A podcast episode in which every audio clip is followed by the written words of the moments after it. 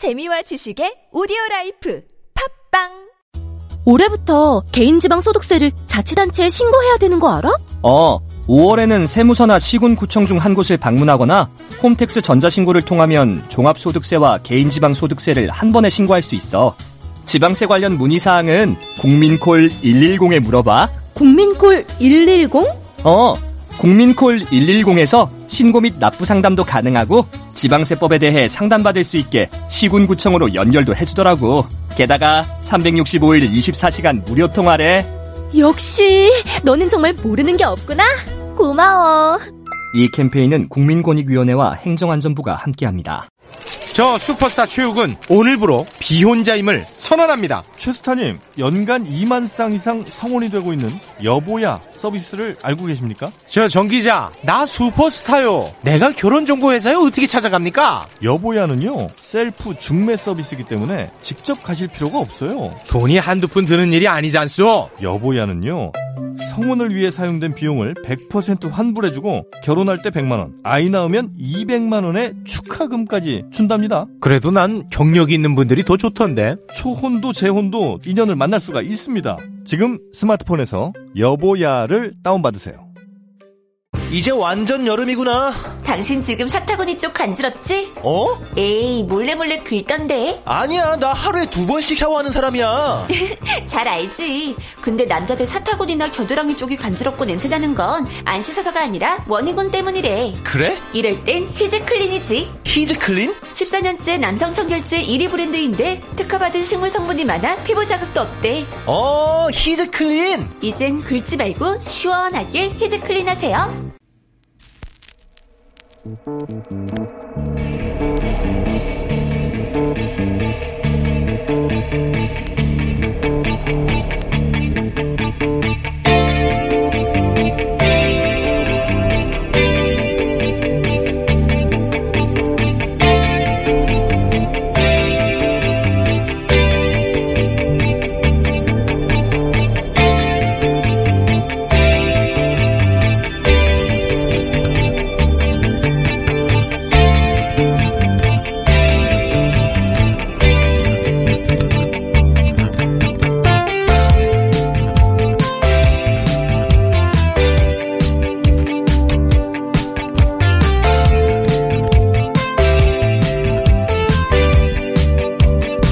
안녕하세요, 김호준입니다.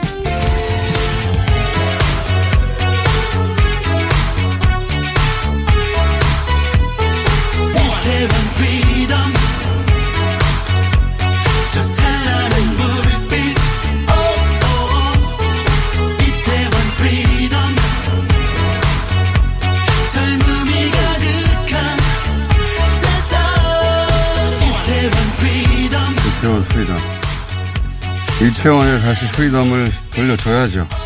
그러자면 코로나 이전에는 존재하지 않았던 새로운 규범과 체계를 만들어야 합니다. 한국형 생활 방역의 새 모델을 만든 자.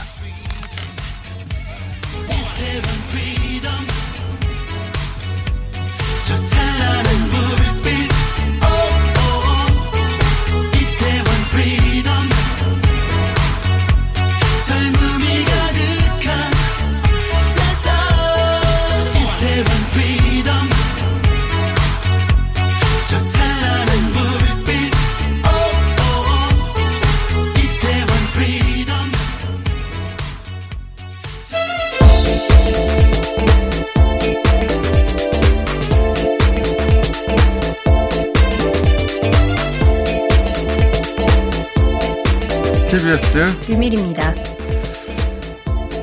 이태원에 왜 갔냐 이렇게 따져 묻는 걸로 이게 해결될 일이 아니라 어, 그렇게는 해결이 안 된다. 왜 이제 전문가들이 코로나 이전의 세계로 다시는 되돌아갈 수 없을 것이다. 이전의 일상으로 돌아갈 수는 없을 것이다. 그런 얘기를 처음 들었을 때만 해도 다 실감이 안 났어요. 근데 이제 저는 이 최근에 이태원 집단 감염을 보면서 아 그런 것 같다. 어, 그걸 진심으로 받아들여야 되는 것 같아요. 이제 예. 하던 대로 똑같이 할 수는 없다, 이제. 어디까지 양보하고 어디까지 타협할 것인지, 어, 새로운 일상을 만들어야 되는 것 같아요. 네. 예. 왜 예전과로 달라, 이렇게 해서는 될 일이 아닌 것 같고. 사실 전 세계적으로 이미 여러 실험이 진행 중이긴 합니다. 오늘 그런 이야기를 좀 할 텐데. 싱가포르 같은 경우에는 이번 주부터 택시를 타고 내릴 때 큐알코드를 찍어야 된답니다. 혹시 감염이 이제, 어, 그렇게 택시를 통해서 퍼질 수도 있는 거 아닙니까? 손님. 그리고 택시는 누가 타는지 내는지 알 수가 없는 경우가 많잖아요. 동선을 계속 파악하기 위함이죠. 정부에서 개발해서, 예, 택시뿐만 아니라 뭐 학교나 요양원이나 또는 백화점, 호텔 이런 다중시설에 그렇게 찍게 만들고 있다고 해요. 그냥 완전히 다 정립된 건 아니고 그런 실험을 하고 있는 거죠. 우리도 그런 실험을 하고 있는 지자체가 있습니다. 이미 강원도에서. 그 얘기도 잠시 후 짚어보겠고요. 예, 첫 번째 뉴스가요? 네, 코로나 상황부터 짚어보겠습니다. 전 세계 음. 중에서 이제 미국이 다시 하루 추가 확진자가 이만 명대로 올라왔습니다. 그래서 어 백사십오만 명 정도 이제 누적이 됐는데요. 러시아 같은 경우는 만 명대였는데 어 어제 같은 경우 구천구백 명 추가 확진자가 나왔습니다. 그게 만 명이죠. 구천구백칠십사 명이니까. 네. 그 추세 그러니까 잠시 그 미국이 만 오천 명대로 떨어졌다가 다시 이만 명 이상으로. 네. 그러니까 이게 아, 미국이 리오픈이라고 어, 그러던데 자기들끼리 어, 다시 미국을 열어라 이런 구호들을 외치는데 그게 코로나가 진정세여서가 아니라 예, 선거 때문이죠. 기본적으로 어, 러시아도 뭐 그대로고 네, 유럽도 그 추세를 계속해서 유지하고 있는 상황입니다. 특히 영국이 계속해서 한 삼사천 명대를 유지하고 있고 유럽에서는 최근에 브라질 계속 얘기해 왔는데 네, 브라질이 브라질. 이제 곧 천만 명대가 되지 않을까 싶어요. 네, 확진자가 어제 이제 팔천육백 명 정도 네. 나왔거든요. 어, 브라질에서 우리나라 진단키트 많이 사가거든요. 예, 검사량 늘어나면서 계속 폭증하고 있다. 이제 러시아가 어, 만 명대, 브라질도 곧 만 명대가 될 것 같아요. 그리고 브라질 처음 언급했을 때, 어, 진단키트가 제대로 공급돼서 검사 수가 늘어나면 폭발적으로 늘어날 게 브라질일 거라고 얘기해 왔었는데, 곧 그렇게 될 것 같고, 브라질 뿐만 아니라 페루, 멕시코, 칠레 다, 어, 한 이천 명, 삼천 명, 사천 명대를 계속 유지해서 이런 남미 국가들이 유럽을 제치지 않을까 싶습니다. 지금 추세로 보자면. 일본은 어떻게 되나요? 네, 일본은 보니까. 추가 확진자 백 명 나왔습니다. 여기는 도저히 이해할 수 없는 숫자예요. 갑자기 사십 명을 줄었다가 갑자기 백 명으로 늘어났다가 네. 아무것도 한 게 없는데. 근데 뭘 했다고 이제 긴급사태를 해제한다고 해요. 예. 긴급사태가 있는 어, 선언한 동안 검사량이 늘지가 않고 여전히 어, 검사는 안 해주고 똑같아요. 예. 이렇게 해도 나라가 굴러갈 수 있다는 게 희한할 지경입니다. 예. 저처럼 매일 오전 오후 일본의 뉴스를 따로 찾아봐서 이게 어떻게 돌아가는지 관찰하는 사람 입장에서 이게 어떻게 가능한가. 예. 왜 그 국민들은 가만히 있을까. 일본의 언론들은 왜 더 적극적으로 문제제기하지 않을까. 이상한. 자, 그리고 스페인 항체율 기사, 이거 눈에 띄는 기사입니다. 네, 항체율이 오 퍼센트 정도밖에 안 된다. 집단 면역, 집단 면역을 택했지만, 어, 그것을 실현하기엔 아직 멀었다. 이런 얘기가 나오고 있습니다. 스페인이 집단 면역을 채택한 건 아니고요. 그러니까 집단 면역설을 주장하는 학자들과 또는 뭐 스웨덴 같은 경우에 그렇게 표방을 안 했는데 사실상 집단 면역 정책 아니냐라고 어, 말해온 나라들이 있긴 한데 스페인이 지금 유럽에서 가장 심각한 가장 숫자가 많고 심각한 나라였지 않습니까? 사망자도 가장 많은 축에 들어가고 근데도 스페인 평균 항체율이 오 퍼센트밖에 안 된다는 거예요. 육십 퍼센트 이상 넘어가야 되는데 칠십 퍼센트 팔십 퍼센트 돼야 집단 면역의 의미가 있는데 여기 그런 생난리를 쳤는데 오 퍼센트밖에 안 된다는 거고 집단 면역 정책으로 코로나를 극복할 수는 없다. 예. 그렇게 보여집니다. 물론 이건 최종적인 수치는 아닌데 스페인에서 최근에 나온 수치라고 합니다. 네. 자, 다음은요. 국내 같은 경우는 어제 추가로 이십구 명이 확진 판정을 받았는데 이 중에 이제 지역 감염 이십육 명, 어, 이 이십육 명 가운데 클럽발이 이십 명이 감염됐습니다. 이십 명이군요. 네.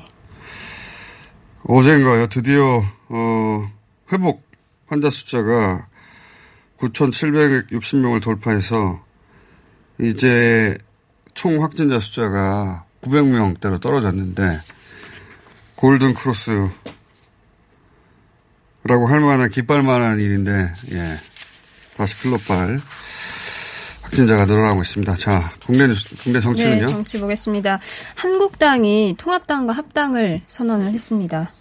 합당은 하겠다고 했었는데 이제 음, 빨리 하려나 봅니다. 그게 이제 보조금이라든가 아니면 상임위 하나를 더 배분받는다든가 하는 이득이 있을 수 있는데, 근데 그 정도 이익을 다 상쇄시켜버리는, 어, 민주당 쪽에서의 전략이 있을 수 있거든요. 상임위원장을 다 투표를 결정해버린다든가. 네.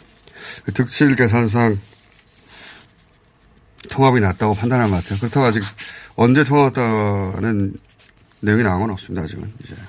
다음은요? 네, 어, 한명숙 전 총리의 이천십오 년 그 불법 정치자금 사건 당시 검찰이 이 핵심 증인을 회유하고 협박해서 거짓 진술하도록 한 것이 드러났습니다.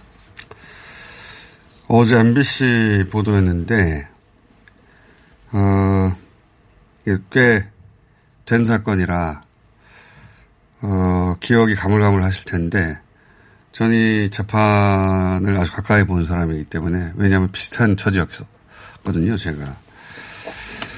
이게 이번에 엠비씨가 보도한 내용이 뭐냐면, 한명숙 재판에서 검찰 협박 때문에, 어, 위증을 했던, 그러니까 주지도 않았던 구억을 줬다고 위증을 했던, 어, 단, 단시 한만호, 그, 한신건영 대표가 있습니다.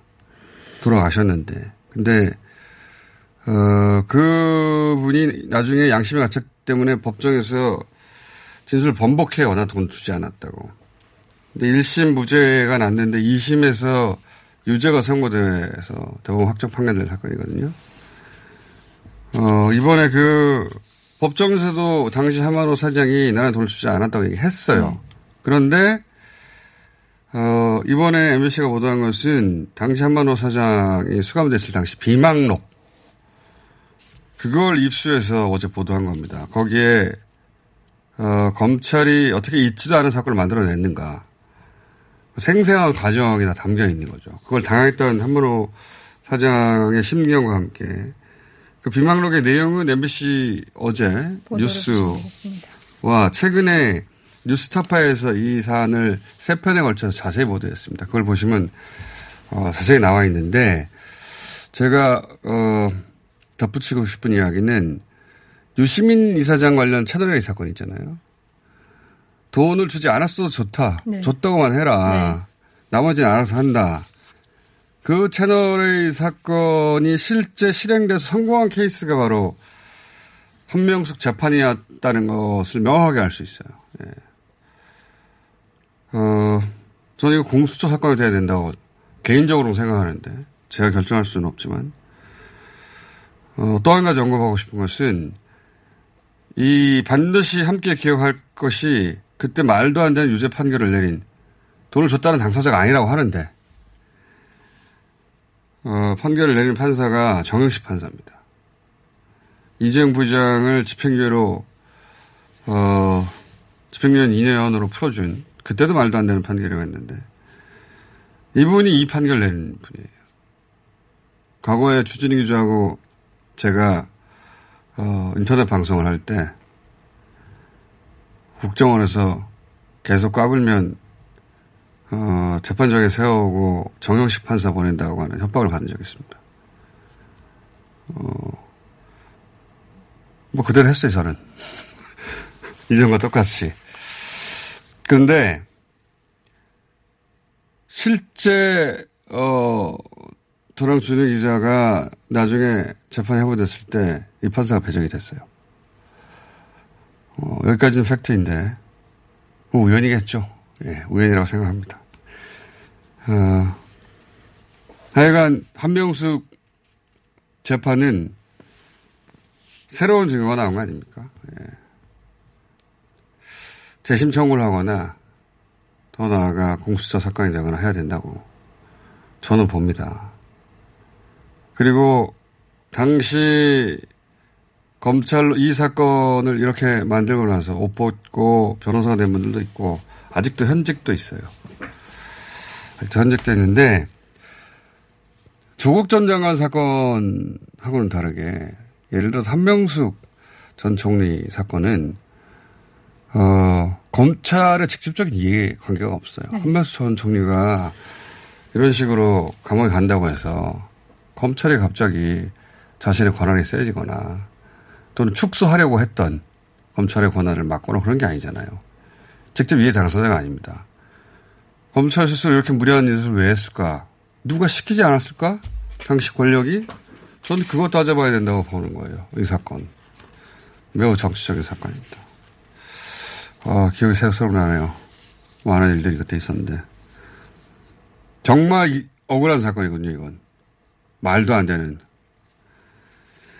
자, 어, 얼마나 수면 위로 다시 올라올지 모르겠는데 반드시 되짚어야 될 사건입니다. 과거에는 가짜 관청을 만들었던 거고 이번에는 어, 가짜 정치범을 만든 거죠.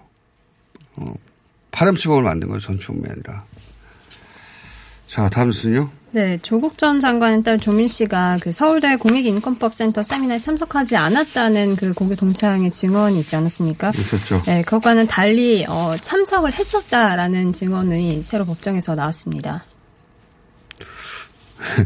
저도 이 재판을 계속 팔로우하고 있는데, 예, 어, 조국 전 장관 재판 관련 기사는 여전히 대부분 검찰, 검찰 프레임대로 보도가 됩니다. 네.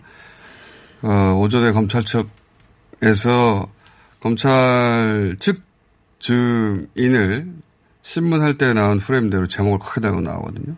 작년 여름에 우리가 입력된 대로. 그런데 보통 뭐 오후에나 또는 반대신문할 때 이게 대부분 깨져요. 그래서 조민 씨 동창이 이제 그 행사에 조민 씨가 참석하지 않았다고 그때 찍혔던 영상을 보면서 네. 어, 증언했다는 게 이제 크게 보도된 거 아닙니까? 근데 뭐가 제대로 보도가 안 됐냐면 반대신문 때 정작 그 증인이 왜 당신은 거기 안 나오냐고 갔다면서 어, 하니까 답을 제대로 못했고 더 재밌는 건 당시 조민 씨 사진을 보여주면서 어, 누군지 아냐고 그랬더니 조민 씨인지 몰랐다는 겁니다. 예. 동창이긴 한데 얼굴을 몰랐던 사이였던 거예요. 근데 그 영상에서 조민 씨인지 아닌지 어떻게 합니까? 증명사진을 보여줘도 모르는데.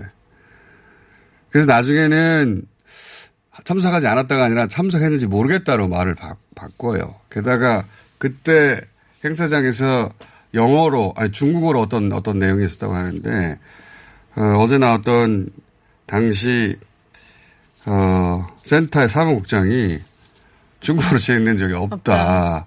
오히려 그 증인이 그 자리에 없었던 것이 아닌가 싶은 것이고, 이런 게 새로 나온 사실들이고, 새로 보도할 내용이에요. 검찰의 기소 내용이 제대로 된 게 맞나? 라고 되짚어야 되는 게 언론 아닙니까? 예. 근데 어떻게 검찰 측 증인 신문할 때만 자리에 앉았다가 나가서 기사를 써버립니까?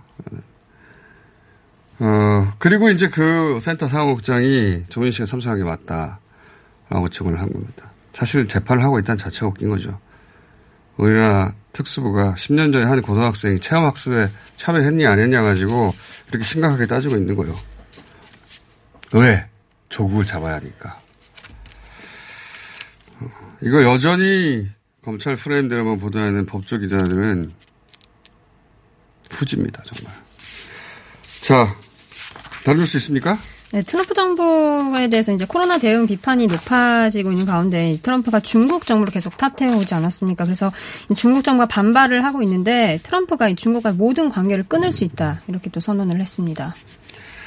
이게 뭐 선거 때문에 그런 거죠. 어떻게 다 끊습니까? 예, 선거 운동이에요 그냥. 별로 보도할 이유도 없는. 자, 여기까지 하겠습니다. 티비에스의 류미리였습니다. 박진희 씨, 코어업이 또 완판됐네. 재구매가 많아서 그런 것 같아요. 먹어보면 아침이 다르다고 하잖아요. 오빠들은 어때? 아홉 가지 멀티비타민에 페루산 마카가 콜라보돼서 그런지 아침 활력이 달라. 코어업 진짜 좋아. 나는 먹은 날과 안 먹은 날 차이가 확 나더라고. 코어업 안 먹으면 너무 불안해. 팟캐스트 유일! 멀티비타민과 페루산 마카의 환상적인 콜라보. 검색창에 코어업 검색하세요. 긁지 말고 뿌리세요 글루타셀. 축하합니다. 여러분들께 꾸준히 사랑받아온 글루타셀이 런칭 오 주년을 맞아 처음으로 할인 이벤트를 실시합니다. 더운 날씨에 땀이 나고 피부가 민감해진다 싶으면 무작정 긁지 말고 특허받은 글루타셀 스프레이로 피부를 편안하게 해주세요. 기간은 오월 십오일부터 유월 십오일까지 전국에 있는 글루타셀 취급약국이나 인터넷에서 확인하세요. 자동차에서 발생하는 대기오염 물질이 서울 지역 미세먼지의 약 이십오 퍼센트를 차지한다는 사실 알고 계신가요? 고농도 미세먼지가 자주 발생하는 십이월부터 삼월까지 저공해 조치를 하지 않은 배출가스 오등급 차량의 운행이 제한됩니다. 삼월 말까지는 시범 운영하고 올해 십이월부터는 위반 차량에 과태료 십만 원이 부과됩니다. 서울시는 노후 차량의 조기 폐차 보조금과 매연 저감 장치 부착을 지원하고 있으니 십이월 이전까지 미리미리 대비하세요. 자세한 사항은 일이공 다산 콜센터로 문의하세요. 이 캠페인은 티비에스와 서울특별시가 함께합니다. 매일매일 또는 평생이 다이어터이신 분들을 위한 희소식입니다. 입소문으로 압도적 품질을 인정받은 대장사랑에서 듀이어트 챌린지 오기를 모집하고 있습니다. 네, 듀이어트 챌린지는 외롭고 힘든 다이어트를 온라인에서 함께 나누며 경쟁하는 다이어트 챌린지입니다. 아, 참가 방법은요? 네, 잘 안 들립니다. 어떻게 참가하지요? 닥치고 듀이어트를 검색하세요. 듀이어트.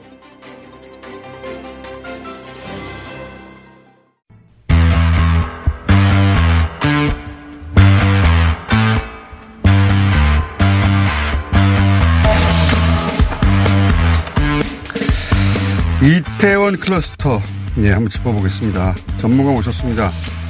한림대 이재갑 교수님 나오셨습니다. 안녕하세요. 네, 안녕하세요. 예, 오랜만에 네. 직접 나오셨군요. 아, 예. 예. 자, 크게 두 가지를 여쭤보고 싶습니다. 하나는, 어, 이태원 이 집단 감염과 신천지 집단 감염, 어, 두 가지가 자꾸 생각나게 되거든요. 네. 많은 분들이. 네.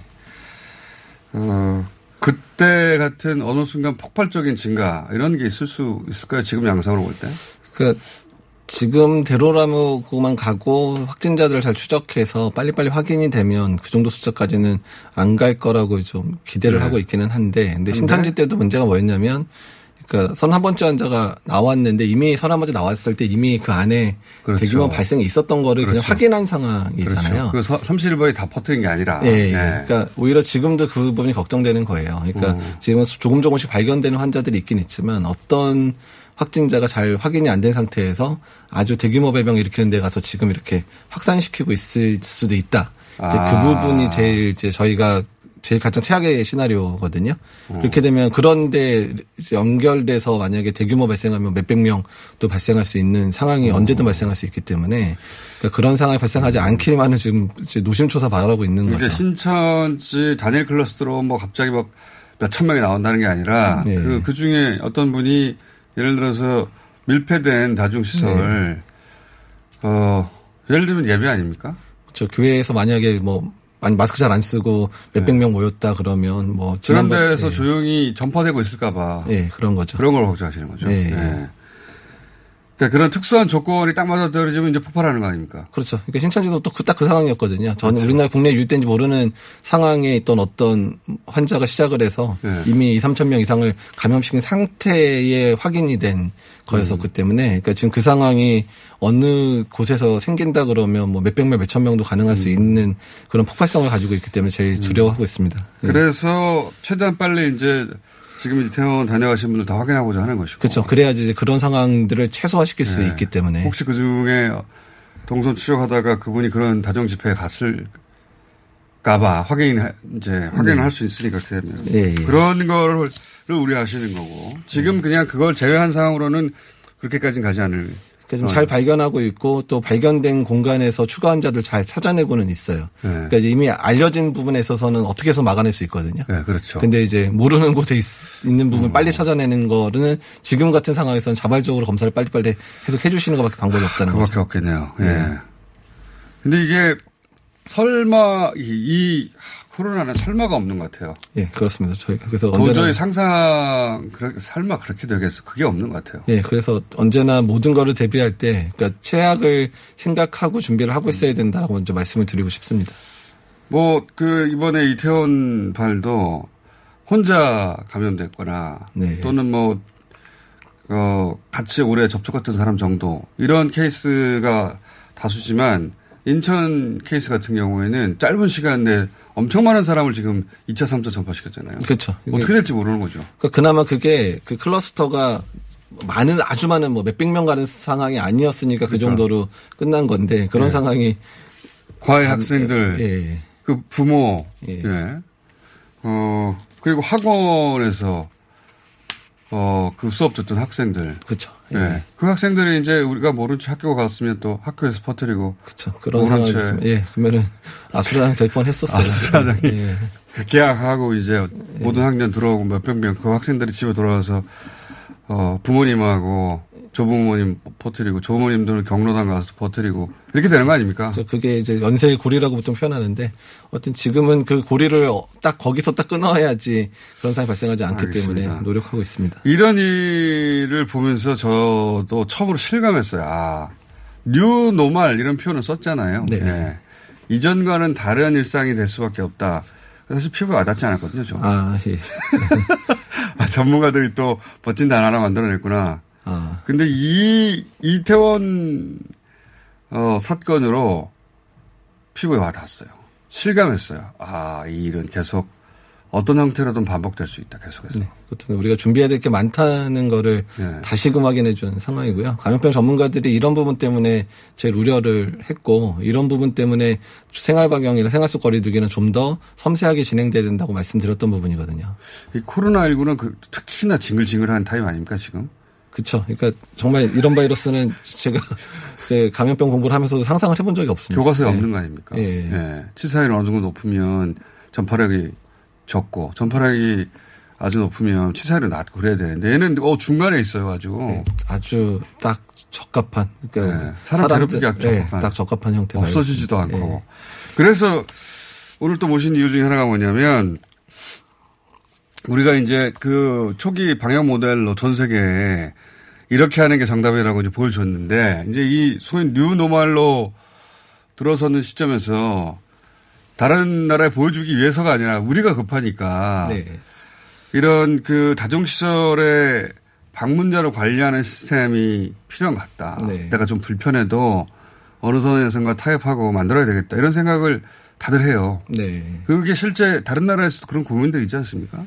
그렇죠. 그러니까 지금 최근에 이제 사이언스에서 나오는 걸 보게 되면, 그러니까 이제 그 앱을 깔게 됩니다. 앱을 깔아서 특정 시간 이상의 이제 뭐 십오 분 이상 만약에 있게 되면 앱에서 그 기록이 이제 중앙 서버에 남아서 혹시나 그러면 이제 접촉한 사람들 기록이 남아 있잖아요. 근데 그 중에 한 명이 확진이 되면 확진된 순간 그 사람이 내가 확진됐다고 입력을 하면 그 접촉했던 기록에 있는 사람한테 이렇게 알람을 울리는 이제 어. 이런 앱이 이제 있고 그런 거를 추적을 해서 무증상 감염기에 얼마나 전파되는지 뭐 이런 것들을 이제 추적했다. 어. 이런 논문이 이제 사이언스에 나왔거든요. 그 영국에서 실험된 얘기인데 음. 그러니까 지금 국가마다 이제 그런 부분들을 그러니까 뭐 평상시엔 생각도 못했을 거예요. 사실 유럽이나 필요가 없어 필요가. 예 그리고 네. 뭐 개인정보 문제 때문에 못하겠지만 너무 환자가 많은 곳 같은 경우에는 상대방한테 그런 이제 경고를 주는 것 자체가 음. 상당히 이제 예방적인 목적으로 상당히 음. 중요하기 때문에 그런 부분들을 뭐 내가 예를 들어 예. 특정 구간에 같이 있었던 사람 중에 네. 그 사람하고 상식이 연락하는 건 아니잖아요. 그렇죠. 그런데 예.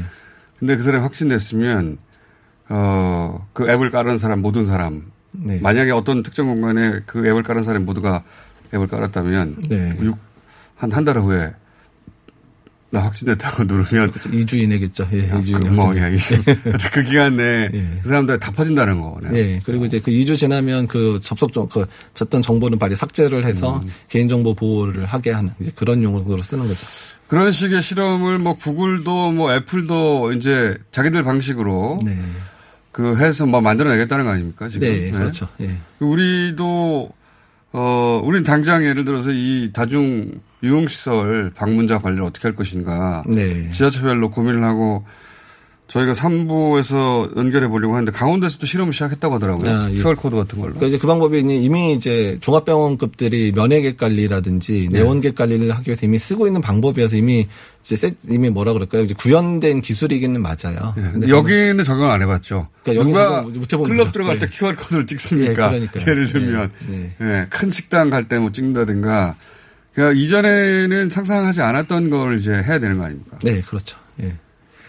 그리고 말씀하신 영국이나 다른 나라에서는 이, 이런 실험에 이미 들어간 거죠, 그죠? 네, 들어갔고 그리고 저희가 통신사나 이런데 저도 이제 좀 그 통신사 예, 이제 헬스케어 부분 때문에 자문을 자주 하는데 그러니까 이미 우리나라도 구현은 가능한 거라고 얘기는 해요. 근데 이제 이걸 구현했을 때의 그런 이제 앱의 보급 문제. 라든지. 네. 아, 그 깔아야 되니까. 예, 깔아야 되니까. 그러니까 그것도 의무적으로 깔게 할 수는 없잖아요. 그렇죠. 네. 그러니까 이제 만약에 의무적으로 뭐 이런 감염병 심각 단계선 다 깔게 뭐 이렇게 하려면 법적인 제한도 어. 있게 되고 사실 개인 보호 예, 개인 정보 보호에 대한 문제들도 있기 때문에 기술적으로는 언제든 구현이 가능하지만 그 부분에 있어서는 그렇겠죠. 이제 방역 당국의 네. 실효성에 대한 부분들을 이제 생각을 하고 그거를 어떻게 국민들에게 설득할 건가 이런 문제들도 있기 때문에 고민이 많이 되는 겁니다. 어디까지 공개하고 어디까지 공개하지 않을 것인지부터 시작해서 그걸 네. 누가 관리할 것인지 뭐 법적 정비도 따라야 되겠네요. 그렇죠. 예. 그런 거 해야 되는 사 시대가 된 것 같습니다. 이태원 어, 이 이태원발 집단 감염이 나쁜 점만 있는 건 아닌 것 같아요. 그 일상으로 이제 되돌아갔다 거의 끝났다 이제 자기만 조금만 조심하면 된다는. 많은 분들에게 다른 종류의 경각심을 불러일으킨 것 같습니다. 예. 대구에서 쓰쓴 약에 듣다거나 그냥 백신을 제대로 맞았다는 얘기를 하시는 분들이 상당히 많습니다. 그래요? 예, 이태원 상황들을. 예. 이제 전문가들 입장에서는 사실 예견, 그러니까 좀 씁쓸한데 이게 예견을 하고 있었던 부분이었거든요. 음. 근데 이제 예견했던 상황이 좀 빨리 발생한 것도 다행으로 여기고요. 연휴 끝나자마자 아, 바로, 연휴 어. 끝나자마자 바로 발생을 했었으니까 이 정도로라도 지금 수습을 맞습니다, 맞습니다. 하는 거지. 한 일, 이 주 지나서 발생했으면 그 사이에. 학교 개학하고 다 끝났으면. 예, 아. 그 사이에 이미 뭐 확산된 상황에서 모르고 지나갔었으면 네. 엄청난 숫자가 발생했을 거라고 생각을 하고 아예 뭐 고리고 뭐고 찾지도 못했을 건데. 육십육 번 고맙다고 해야 될 일인가요? 그래도 아플 때 바로 가서 검사를 받아주는. 네, 그러니까 그분이. 예. 예. 본인이 몸에 이상을 느꼈을 때 바로 갔던 예. 거는 그나마 대단히 큰 다행 아닙니까? 예, 일단 그 상황이 발생하고 있다는 거를 이제 알려준 상황이어서 그나마 다행으로 생각하고 있습니다. 그래서 저희 이제 주기적으로 나오셔가지고 이런 앱의 예. 개발이라든가. 아, 예. 아니, 그 이전에는 말도 안 된다고 했던 것들이, 어, 이제는 심각하게 받아들이고 내 일상의 불편 어느 정도 감수해야 될까? 이거 생각하기 시작해야 될 것 같아요. 네, 그래야 될 상황이 된 것 같습니다. 오늘 여기까지 하겠습니다. 감사합니다. 네, 감사합니다. 이재갑 교수였습니다. 네.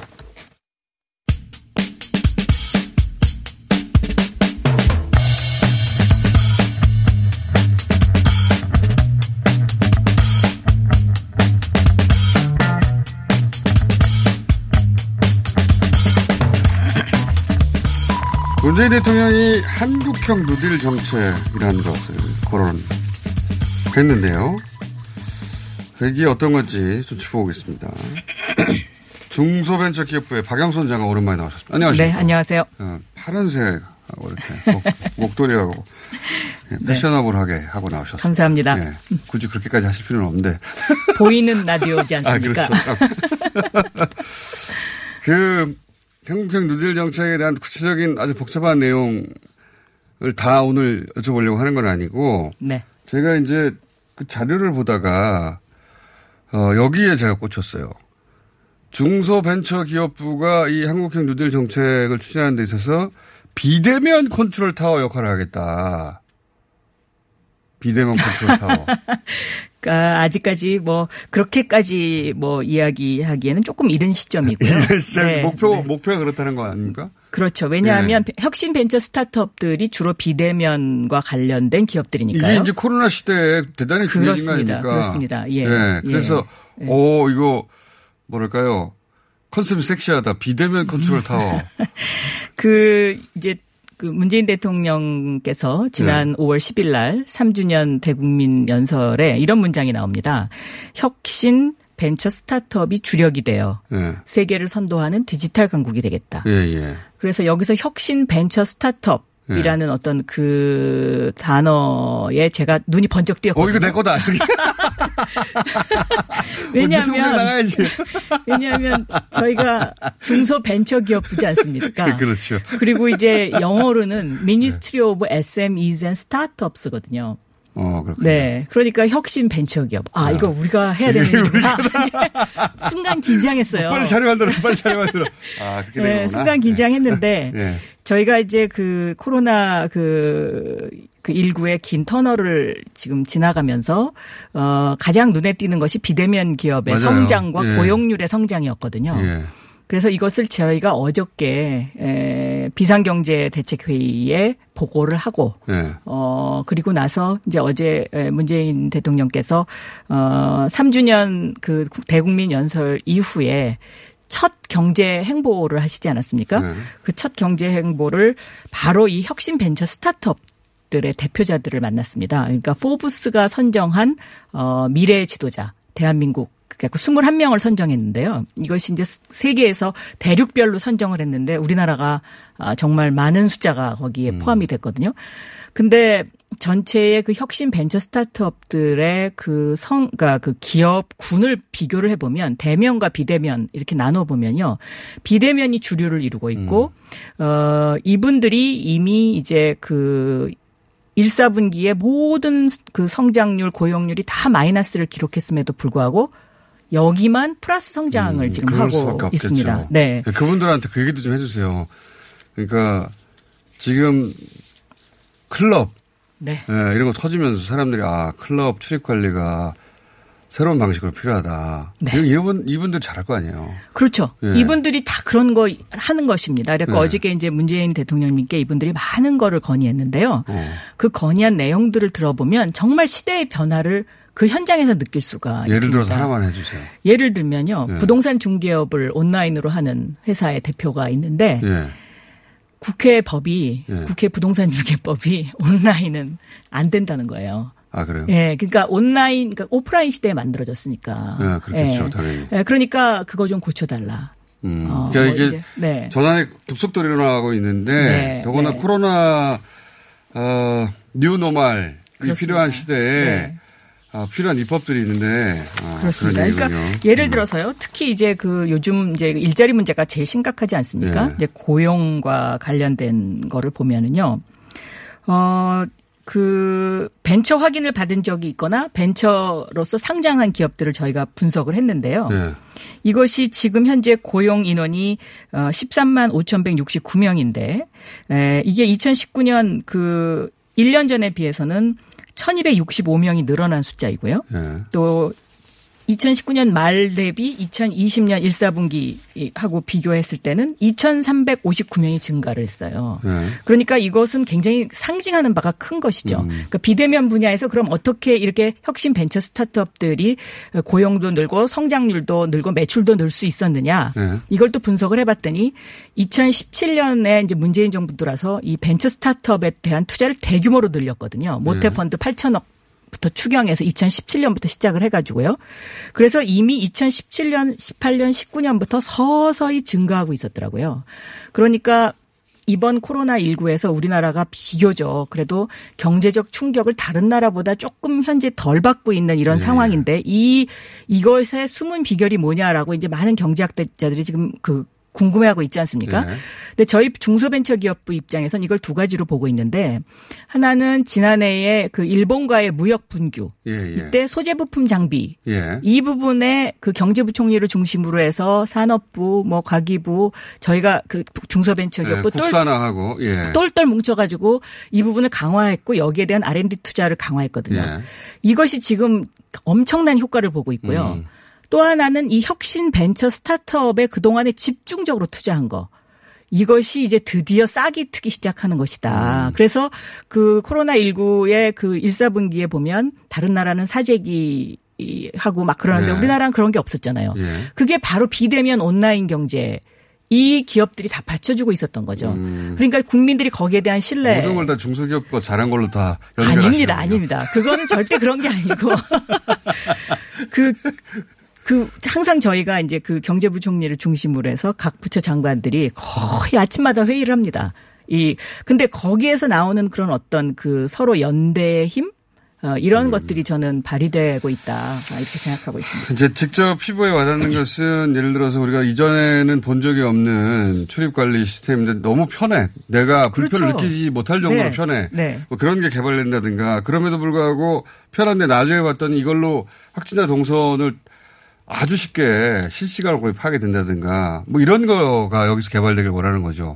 그렇습니다. 그리고 와닿게. 예를 들면 이, 요즘은 이 터치하는 것도 사람들이 뭔가 깨름직하게 생각하지 않습니까? 손가락도 잘 안 되려고 근데 그래요. 이미 터치하지 않고 엘리베이터를 세우고 터치하지 않고 물건을 주문하는 것이 개발됐습니다. 근데 이게 다 스타트업 벤처에서. 터치를 안 하는데 어떻게 그게 되죠? 요. 그 수분을 이용해서 손에 있는 수분의 함량, 예. 함량을 이용해서 그거 센서를 도입해가지고 아, 이렇게 딱 터치하지 않고 터치하지 않고 가까이 한 되면 일 센티미터 정도 가까이 그렇죠. 되면 가까이 되면 문이 쫙 열리는 겁니다. 아, 그게 그러니까. 다 혁신 벤처 스타트업들의 어, 지금 노력에 의해서 예전에는 세, 생각할 필요가 없었던 건데 그렇습니다. 대기를 싫어하니까 네, 좋아 그러면 일 센티미터 정도까지만 갖다 대 그렇죠. 이렇게 개발했다는 거죠. 예를 들면 진단 키트. 지금 네. K방역으로 얼마나 위세를 떨치고 있습니까? 네, 예. 이 진단키트 전부 혁신 벤처 스타트업이고요. 중소벤처기업부가 그동안에 집중적으로 지원한 분야입니다. 잘하셨어요. 참 잘하셨고요. 네. 자, 근데 이제 이 그 궁금증이 있습니다. 궁금증 몇 가지 여쭤보자면 네. 이제 비대면 서비스 얘기하다가 그중에 하나가 이제 원격 의료 제도화. 이번에 이제 네. 원격 의료 얘기가 나오면 항상 이거 의료민영화로 가려는 거 아니야? 이런 우려가 중간에 딱 끼잖아요. 공장장님이 여기에 좀 필이 꽂히셔, 꽂혀 있지 않은가. 제가 좀 전에 그 인터뷰하시는 거 들으면서 그렇게 네. 느꼈는데요. 저는 이 원격 의료 제도화는 네. 이걸 꼭 의료민영화로 가는 징검다리이냐 아니냐 이런 프레임보다는요. 네. 걱정을 하는 거죠. 어, 걱정을. 국민 건강을 지키는 데 필요한 효율적인 한 방법이다. 이게 공공의료에서만 네. 한다는 거 아닙니까 일단 그죠? 네네. 네. 그리고 그래서. 한 방법이고 코로나십구 이후에 원격으로가 지니는 장점에 대해서 국민들이 많이 느끼게 된 거죠. 저도 그거를 네. 그 이해 못하는 게 아니라 네. 그러니까 걱정되는데 의사하고 네. 화상으로 예를 들어 공공의료기관에서는 뭐 노년층하고 간단한 것은 진료할 수 있으면 좋잖아요. 근데, 어, 이게 요 틈을 혹시 그 자본이 치고 들어와가지고 의료민영화를 끌고 가지 않을까 하는 하도 그런 일을 잘하니까. 걱정이 있는 저는 거죠. 저는 그래서 정부가 필요한 것이고요. 네. 그런 어떤 균형점을 맞추기 위해서 필요한 것이고 또 의사협회에서도 많은 걱정을 하고 계시는데 그런 부분에 대한 충분한 소통이 지금 이제 이루어질 것이다라고 네. 저는 생각을 하고 있고요. 그리고 어쨌든 근로는 안 가게 철저하게 음, 그렇죠. 네. 그리고 네. 이제 저희 중소벤처기업에서 강원도 의료특구, 그러니까 규제자유 특구에서 이 원격 의료 실증 작업을 합니다. 네. 실증 작업을 하는데 그런 어떤 그 실증 데이터가 기반이 돼서 어, 이것이 이제 한 단계 한 단계 국민과의 어떤 그 사회적 합의 속에서 저는 이게 이루어질 수 있을 것이다. 아, 이렇게 생각하고 있습니다. 네.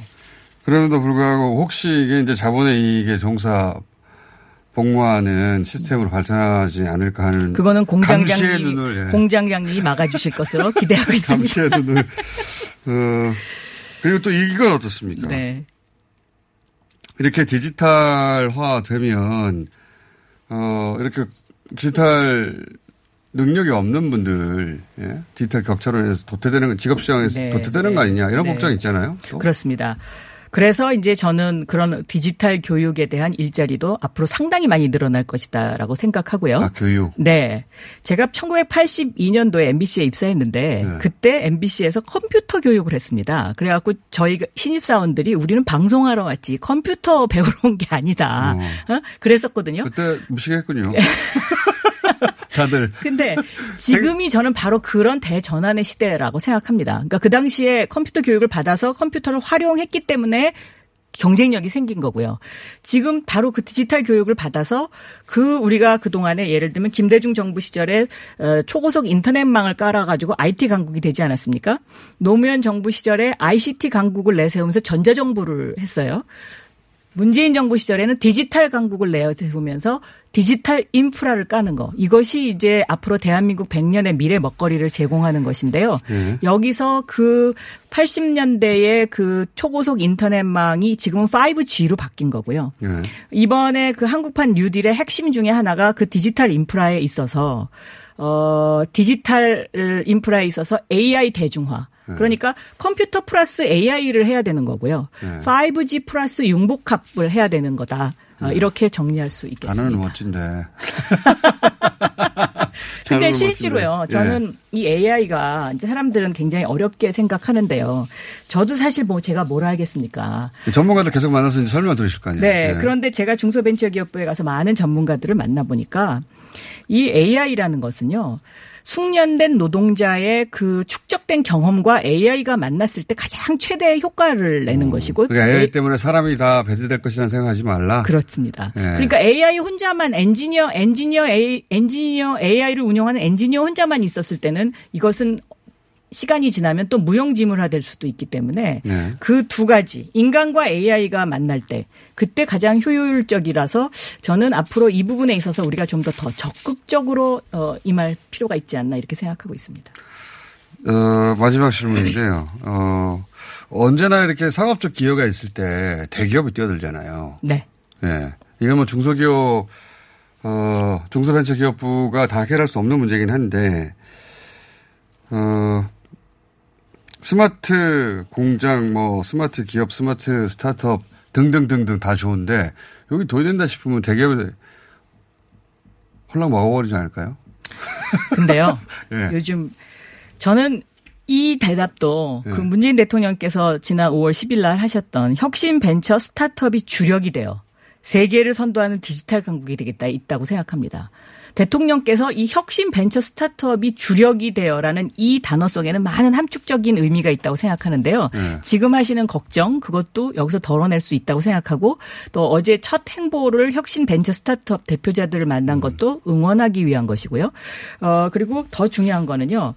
지금 우리나라가 이제 수출이 많이 그 감소되고 여러 가지 이제 그 코로나십구에 따른 네. 그 후유증이 발생하고 있는데 수출 통계만 보더라도요. 현재 지금 중소벤처 쪽은 대기업만큼 그렇게 크지가 않습니다. 물량이 클 수밖에 안 크죠. 그냥 당연히. 네, 왜냐하면 네. 옛날에는 수출이 네. 수출이 꼬꾸라진다. 그러면 중소기업부터 타격이 왔거든요. 네. 지금은 거꾸로 됐습니다. 그러니까 아, 그것은 무슨 의미냐면 어. 그만큼 우리나라의 허리를 받치고 있는 혁신 벤처 강소기업들의 숫자가 많아졌다는 의미입니다.